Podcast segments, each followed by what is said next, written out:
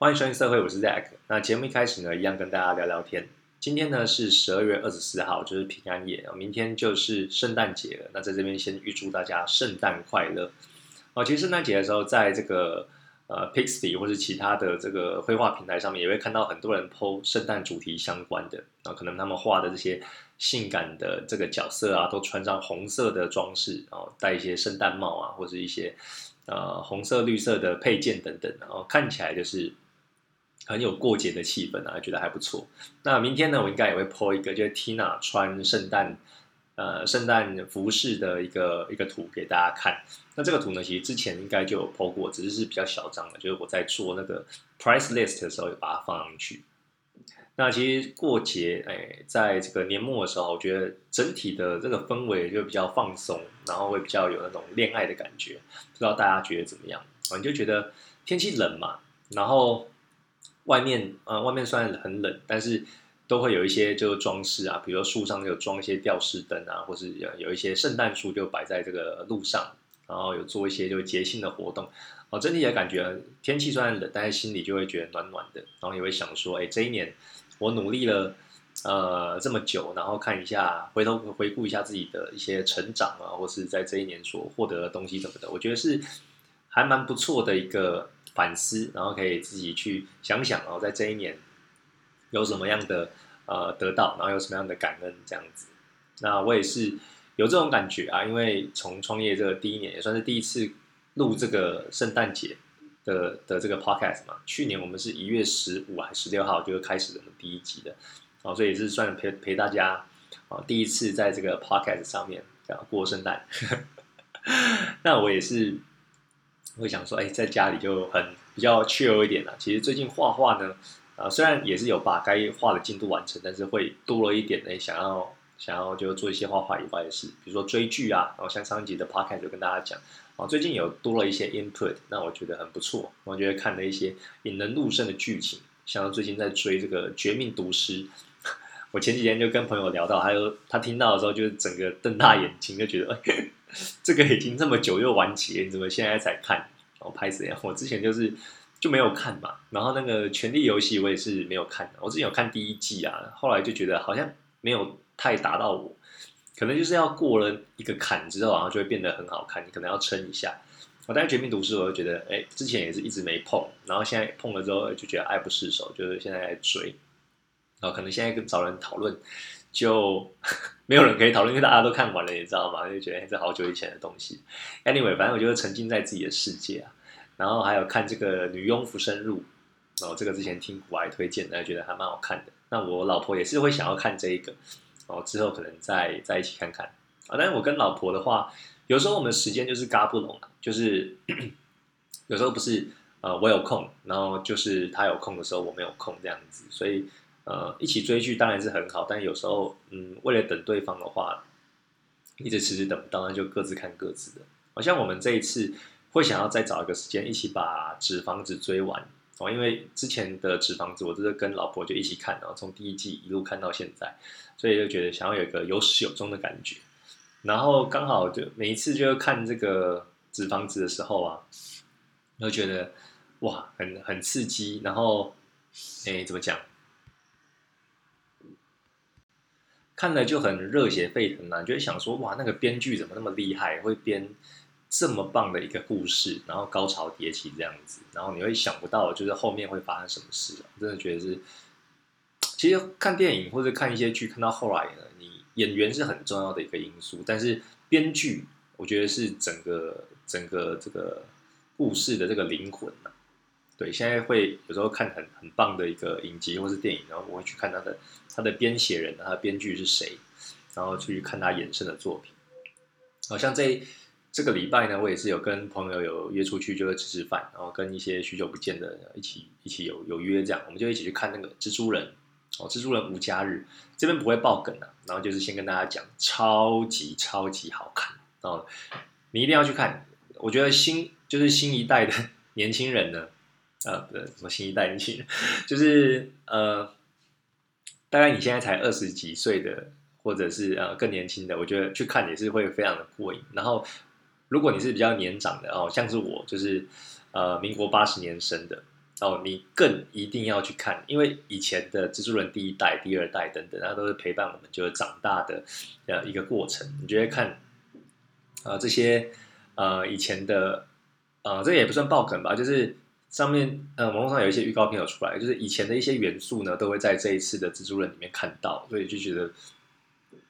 非常的棒。然后如果你可能会抗争说，哎。那以前的东西，它是不是就是一直在晒这种怀旧的情怀啊？但是内容可能呃并没有想象中那么好哦。不会不会，因为有一些电影现在过了十几个年头，他回去再重拍或是重启一些电影，他都会卖一些以前的呃怀旧情怀嘛。可能以前的演员回来演或是怎样的，但他剧本没有写好的话，你就觉得哎，只是在晒这种情怀，但是呃故事其实还好。可是蜘蛛人无家人不会有这种感觉，而且反而会。彼此就是旧有的元素跟新的元素就会一起交织，就把就是又蹦出一些就新的火花，然后真的是非常非常的好看，满满的彩蛋啊，然后满满的这个呃这个梗吗，然后还有很多就是小惊喜可以去给大家去挖掘，我真的是非常喜欢这一部电影，那也确实它也反映在它的票房上啊，非卖的非常的好，大概是这样子。那前天诶礼拜二的时候，我有跟。我的前主管有吃饭，就我以前在这个船厂有工作六七年嘛，那一直我主管其实一直很很照顾我，然后我们就约出来就是一起吃个中餐，然后聊聊天这样子，很久没见哦，因为跟之前的同事或是主管也有一年半到两年的时间就没有联络了，然后就一起啊，久久的在聚聚在一起，他就问我哎最近的状况怎么样啊？我就说哎我在创业啊。当然是说一些做商业设计的，没有讲说我实际上做这个色情会师相关的。然后也看也聊一下，就是哎，之前那个传统的公司啊，目前的发展怎么样啊？然后他在里面就是呃一些同事啊的相处等等的，我就觉得还蛮开心的。然后也很感恩，就是我在呃在这个呃当完兵结束之后，然后找第一份工作，就是其实就是这一份工作。那也没有遇到什么坏人，那其实真的是都遇到贵人。那主管也是有看见我的才能跟我的工作态度等等，所以一直都是很照顾我，对我很好。对，包括我之前有跟大家讲，今年四月份我要找一份呃这个远距医疗的工作嘛，那里面的人也是这个秘书长也是对我很好。那虽然我就是只做了一个月，因为疫情的关系而。而被离职，但是其实后来还有就是 keep in touch，然后也是觉得很肯定我的能力，然后希望我可以未来去再回去服务这样子。啊，但我现在在创业这条路上，所以目前是没有考虑。可是就觉得以前这些贵人的帮助哦，让我的呃心灵就很富足啊。当然以前的薪水当然也是非常的非常的够用啊。啊，在我那个。呃，工作经验来说，然后薪水够，然后稳定，然后遇到的这个人事物又很很不错，所以我觉得我真的是一个很幸运的人。然后在这样很友善的环境下长大，那跟前主管就是呃有有聊天啊，然后也有聊，就是聊一些可能就是教育训练的部分。然后因为呃之前我接手的客人，他现在也是有有在持续的成长。就是其实其实就是正要起飞的时候，老实讲，就我那时候离开的时候，他们才就是正算是站稳脚步，然后正要起飞。那以往都是我一个人 handle 这一个客人，那现在他们的随着订单变多啊，或是工作量变大，那变成我们的呃，我之前带的部门，然后原本我一个人 handle 嘛，那现在变成有三个人一起负责。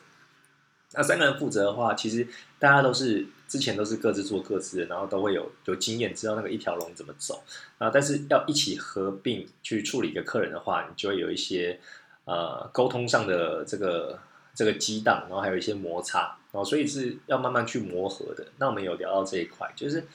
其实每个人他们个别的能力都很强，但是要一起共事的话，有时候那个资讯就是会比较不对称哦。比如说我知道 A。我知道 A、B、C，但是你可能知道 B、C 而已。那我们在处理的时候，就可有可能就没有特别问，就会漏掉这个 A 的部分。然后，所以我觉得团队合作非常的重要。但是，啊啊，要做的好的话，就是要充分的沟通啊。其实我自己也在练习啊，因为我真的是很习惯，就是自己一个人就处理大小事，然后有时候就觉得那个掌控欲比较强，然后会觉得什么事情都在我的控制之中。的这种感觉，然后会比较踏实一点。那当跟别人一起共事的话，就会有一点呃不愿意放手。那这个也是我要学习的哦，所以在跟主管聊到的时候，其实我也是跟他讲说，呃，到就是这些共同协作的部分是是趋势啊，是一定会这样子，因为客人要成长的话，你如果一个人像我如果还是一个人 handle 的话，我一定会做到死，然后呃忙中就会有错哦，因为东西实在太多了哦，这个一起协作来处理。一个客人帮助他成长更多，业务量扩大，这个是必然的结果。那只是中间呢，要怎么样去让彼此的沟通就更加的顺畅，然后更加的就契合，这个也就是一个呃要要去注意的点呐。那也有聊到，我真的觉得呃很不错，我觉得主管也有肯定我，因为那时候呃客人正要起飞嘛，那我有后来有带一个，我后来有带一个新人，他其实也不算新人，就是在公公司里面就做很久了，只是。啊，后来他那个部门就会解散，所以跳到我们这个部门。那呃，这个销售的东西是不一样的，所以等于说我我就会带他怎么做这个我们这个部分。然后我那时候就有跟他讲，就是带他这样子。那主管就有跟我说，哎，之前的那一个人他现在就诶做的很好，然后也可以独立作业，然后反应也是蛮快的。然后听了就觉得还蛮欣慰的，就是肯定我说，哎，在这个教育训练这一块，我做的就是还蛮扎实的。那我也有跟他分享啊，因为像如果我包括说画画，未来如果要带人或者是啊有团队合作的话，我自己的习惯是，呃，包括我可能一开始从零一帮一张白纸，在一个公司学习的时候，我会主动去问问题，然后就是会问说，比如说他拿了一个这个 paper 给我，然后问他说，哎，这个 paper 是因为什么原因，然后会有这个，那这个处理完之后，下一步是什么？对我会想要去了解那个前因后果。所以我在我在教别人分享我的经验的时候，我也会跟他讲说：，哎，我现在要请你填这个 order，或者是呃下这个单，或者说做这个翻译等等的。然后他的前因后果是什么？哦，让他知道他不是只是单单做我交办交办的事项，而是知道说：，哦，他现在收到这个东西，呃，为什么他现在要这样处理？是因为前面有做了什么步骤？那他处理完了之后。再交给下一关，那下一关又会怎么样去去去 pass 这个文件还是干嘛的？哦，这样他就会有一个完整的蓝图。对我觉得这个就是很重要的，你要让呃你的怎么讲，你的同事或者你你带的人能够自动自发，然后能够知道整个蓝图，他们其实也会更加主动一点。哦，就是你你也会对他们放心，就知道说我们的资讯是同等的。然后就是我现在跟客人，可能我在跟客人应对进退，你算是一个后勤，但是我还是跟你讲说，哎，因为客人他有什么要求，或者他提出什么的意见啊，我们要去跟动，呃，合理的就是去帮他帮他做调整啊，不合理的我们会去怎么样说服客人哦，这些东西虽然跟后勤就没有什么太大的关系，但是你让他知道，他其实也知道，呃，前面我们是怎么处理的，而不会说我们可能业务量一大，然后把工作交给他的时候，他就是会。呃，不开心就觉得说，哦，怎么又有一堆的文件等等的，他就不知道前面是因为我们去 negotiate 最后的结果这样。好，所以这个其实我是也想跟大家分享，就是教育训练其实你要把呃，你要把你你如果有有员工或者是有有一些人就是需要带的话，你必须把他们视作呃未来的接班人，或者或或是未来的呃，就你自己就对了啦。对，我是这样想的，就是说，哎，我知道的事情，我就尽量就跟你讲。然后，呃，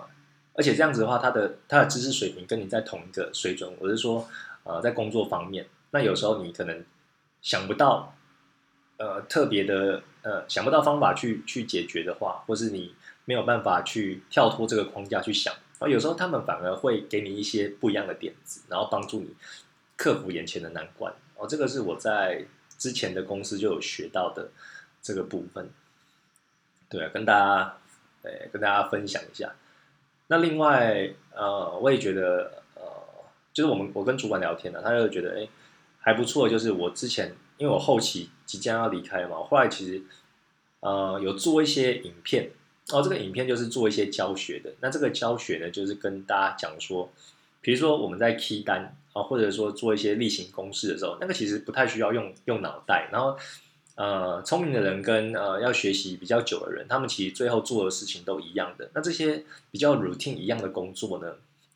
如果你每一次有新人来，或是每一次呃不同部门整合，你都要再教一遍，然后再提一遍，那其实是很浪费时间的，就浪费那个沟通成本。所以我在后期有做一些就是呃，就是荧幕的录制，然后直接用荧幕录制去操作，哎，怎么样去下订单，怎么去提单，然后怎么样去啊打这个文件，然后把它录起来，它变成一个是呃呃员工训练的影片。所以未来的话，你不用等到一个新人进来，你又要重新讲一次。而且，嗯，有些公司可能比较大大规模的有这种教育训练的部门，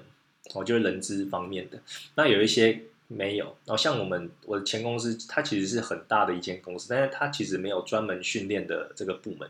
大部分的新人进来还是就是呃老鸟就是带着带着教这样子，然后这个这个新手就会跟着老鸟学。那但是每个老鸟他自己的 know how 跟自己的呃做事的风格都不一样，这个就造成了这个部门内的资讯不对称。可能呃 A 老鸟他教的是一套，但是如果他 B B 老鸟教的话，他就是另一套。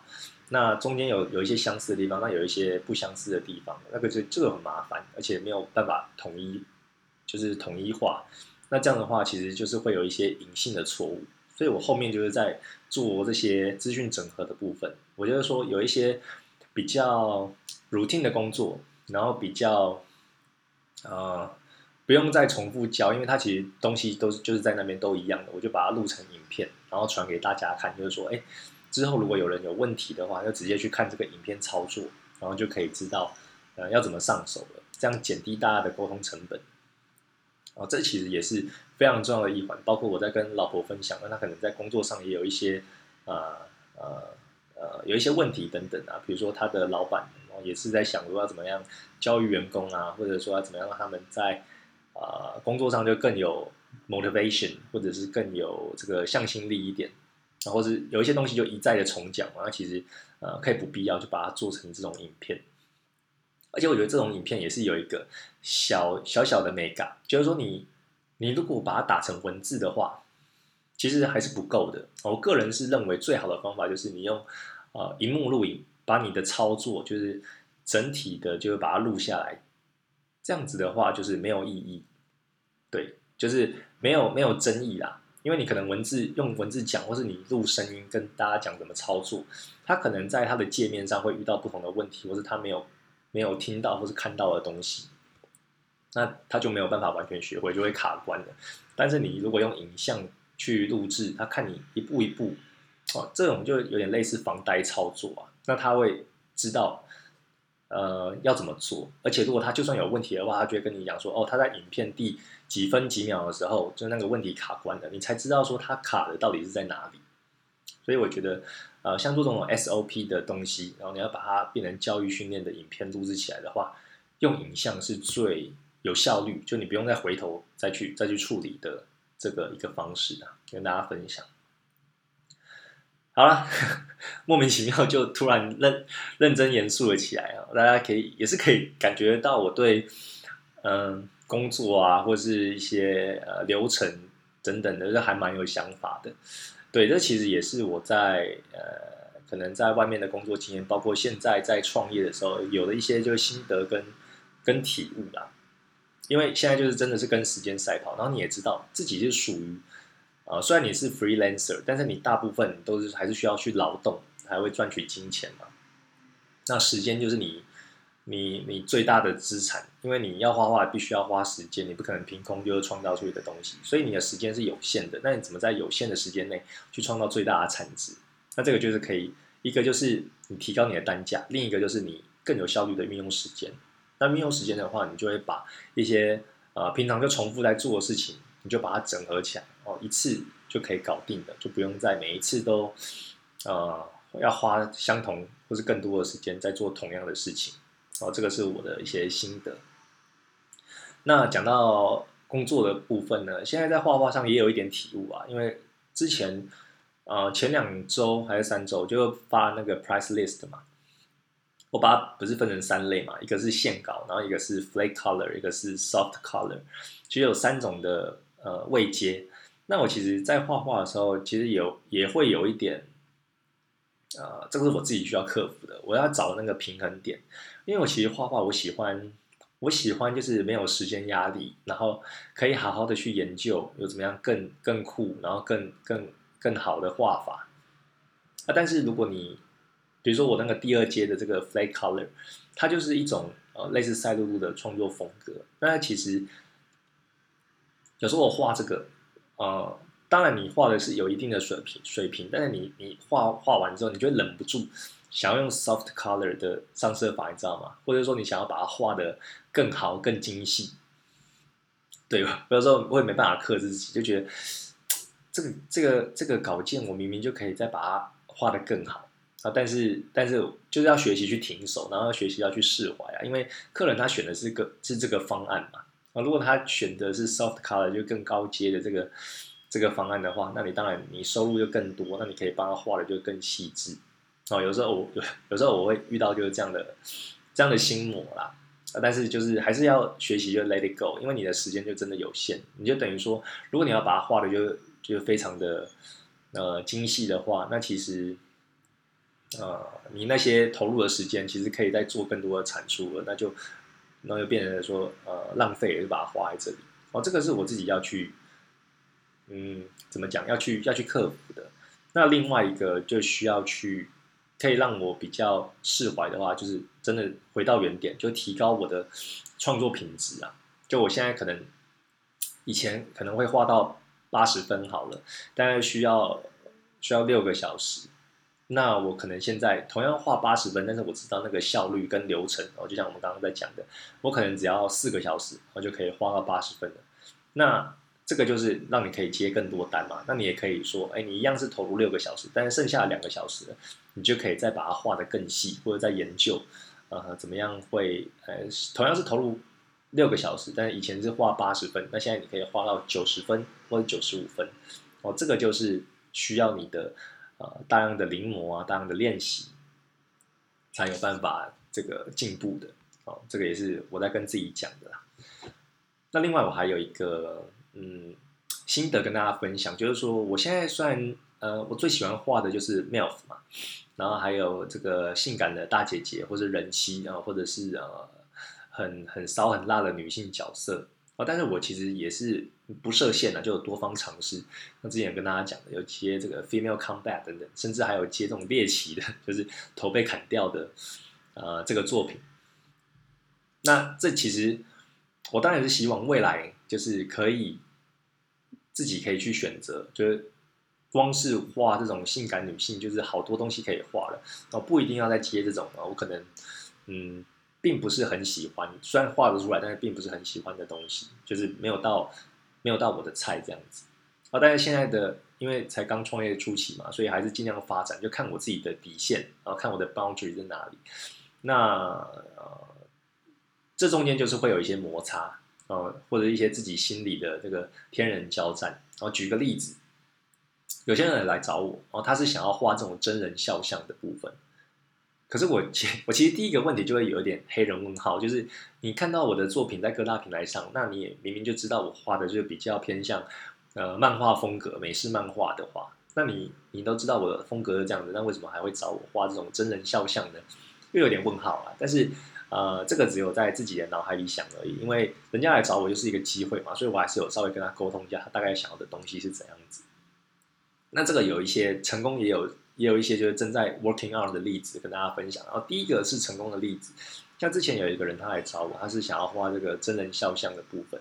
但是他并不是要画的非常的真，哦，他是，呃，他是他是很喜欢某一个就是真人肖像的那个那个样子啊，那一个那一个人，那他请我用我的风格去画，那当然是画十八禁的。那我后来就是他他就是。他当然是给我有给我很大的自由，不就让我用我的风格去把它卡通化，然后把它漫画化，啊，不是画的完全真真实的样子。那最后的结果，他他也很满意，然后很喜欢我的作品。那这个就是一个很好的例子啊。如果你在一开始知道说，哎，他是想要偷一个真的，你就拒绝的话，其实就没有后续就是这个例子的成交了。而且这个金额其实也还蛮不错的，我记得好像是一百一十美金，还一百三吧，有点忘记了。那第二个呢，呃，比较啊，比较令人担忧的例子啊，其实也是我现在正在正在做的哦。最近有一个人他有来找我，然后从 I 区找的，那他就说，让他想要画一个呃真人肖像，那他是要画他哥哥哦，就是男性的角色。那他是就给我一张照片，那后来我就在帮他画，但是中间就是有反反复复的修改，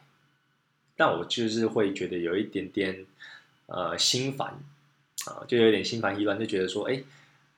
呃，因为他他的需求就是要画的很像他给的照片的感觉，所以我就会想说，哎。如果你你要画的那么像照片，那为什么不干脆就把照片印下来，或者说就照片丢到 Photoshop 做一些处理等等的？那其实就是会非常的像啊，好像这个我自由创作的 range 就会变得很很受限的。那现在还在还在还在 working on 啊，就是嗯，希望最后会成。如果真的不成，要反复修改太多次啊，我也我可能就会婉拒他这样子。而且重点是这个钱也其实不多。哦，因为他本来是想说，可不可以免费帮他画？我说可不行啊，就至少要第一个方案嘛，就是限搞三十美金哦，这个我才会接。因为我我现在不太可能就是免费就帮别人画，因为我我是算是全职的，需要来做这个呃，来来养活家庭啊，养活自己的这个生活开销等等的。啊，所以这个这个例子就是有一点点反例，当然我最后还是希望它可以成了。那经由这个。过程呢，我可能未来就不太会再接这种真人肖像了。哦，就是尤其如果女生的话就算了，但是画男生我真的是比较没有兴趣。对，大概是这样，就跟大家分享一下我在如何扩张自己的事业线的同时呢，也会也会有一些呃价值观冲突的这个摩擦。那其实哦，我自己也有反思啊，就是我没有办法就画到那么像，或者是画到就是客人要的。其实，嗯。有一半是因为他找找的对象是我的关系，那另一方面是我也知道说自己的模仿功力可能还不足哦，因为我们画画的话，你要去模仿一个东西，把它画的很像，这种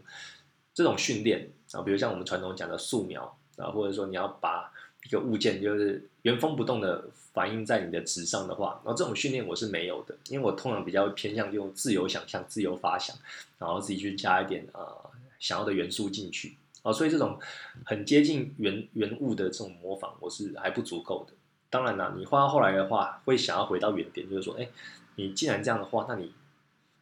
是不是在画一些东西的时候，它的比例或者说它的一些呃基本功，哦，你可能就没有办法达到哦，因为你没有受这方面的训练。哦，这个是我自己反思的，就是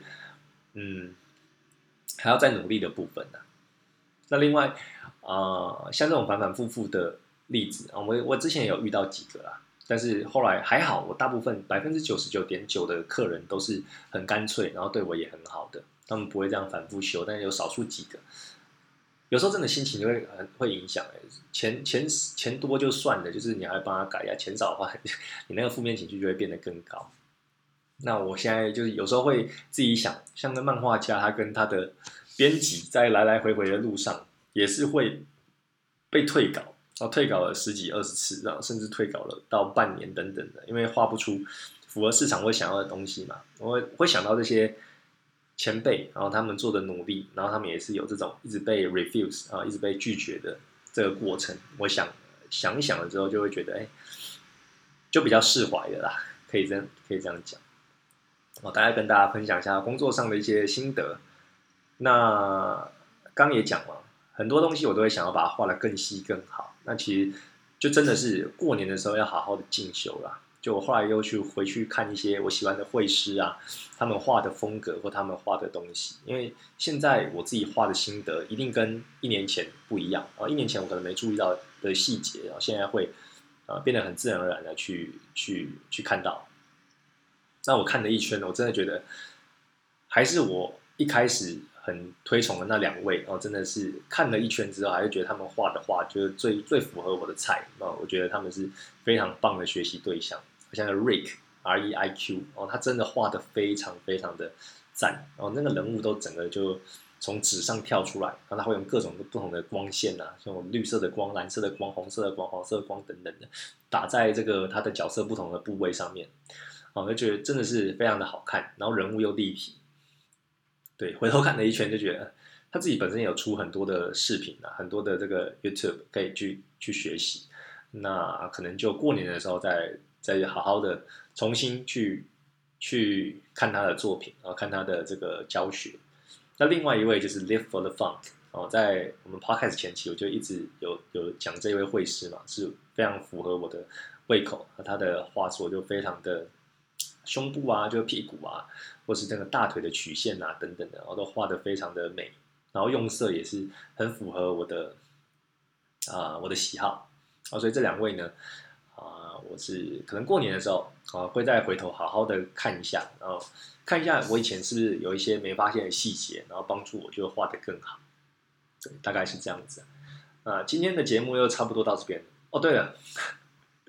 最后还有一个问题，就是想要请教大家，因为社会嘛，我们是聊这个十八禁的，发现这几集都没有聊色，跟大家问一下，是我自己想问的。就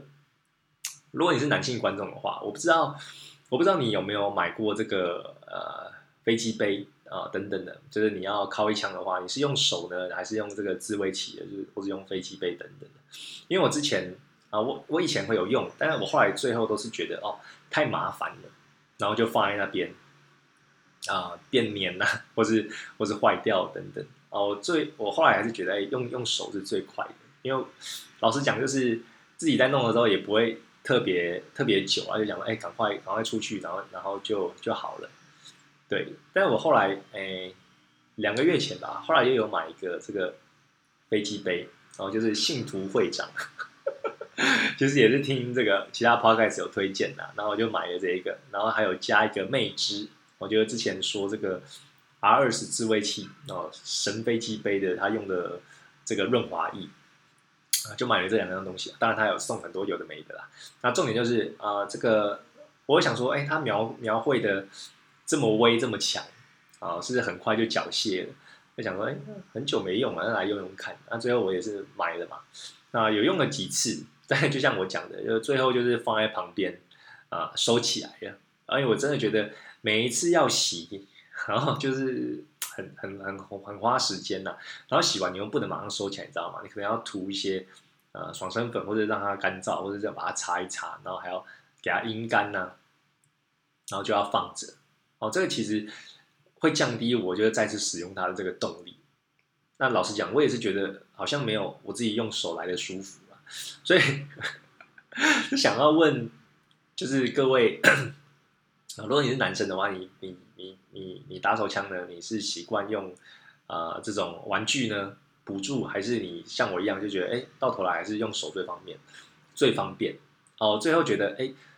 那个魅之买也是很值得的哦，因为它不会像呃其他的，比如说水或肥皂等等哦，用了一下然后就干掉。它其实还蛮润滑的，然后可以持持久蛮久的哦。所以有时候自己来的时候都会都会用那个内置，然后会比较就是会会更舒服了。那自慰器我就自己就放在旁边了。那不知道大家是，你平常用手呢，还是也是会用这个飞机杯？那飞机杯你们保存啊是怎么保存的？还蛮想知道的。然后虽然我们的节目呢比较少人留言，但是呃想留的话还是可以留啦。然后，就把这个问题就丢给大家。好，那今天我们节目就差不多到这里。如果你喜欢我的呃作品，或是你好奇我作品没有看过的话呢，在我的节目简介栏啊都有各大平台的连接，你可以点进去看，像是。Pixby 啊 d e v i t a 啊，Twitter 啊，还有 IG 等等哦。现在 Facebook 目前被封三十天了，所以目前可能看不到。对那，这些呃这些平台呢，你用你习惯了，然后就可以点到我的作品了。或者是呃，你就直接在 Google 的图片打 ZOXXDOT，然后就可以找到一系列我的作品啊。因为没有什么人用这个名字，所以你打进去应该就可以看到我其他的这个 Artwork 在上面。好，那今天的节目就到这边喽，我们下次见，拜拜。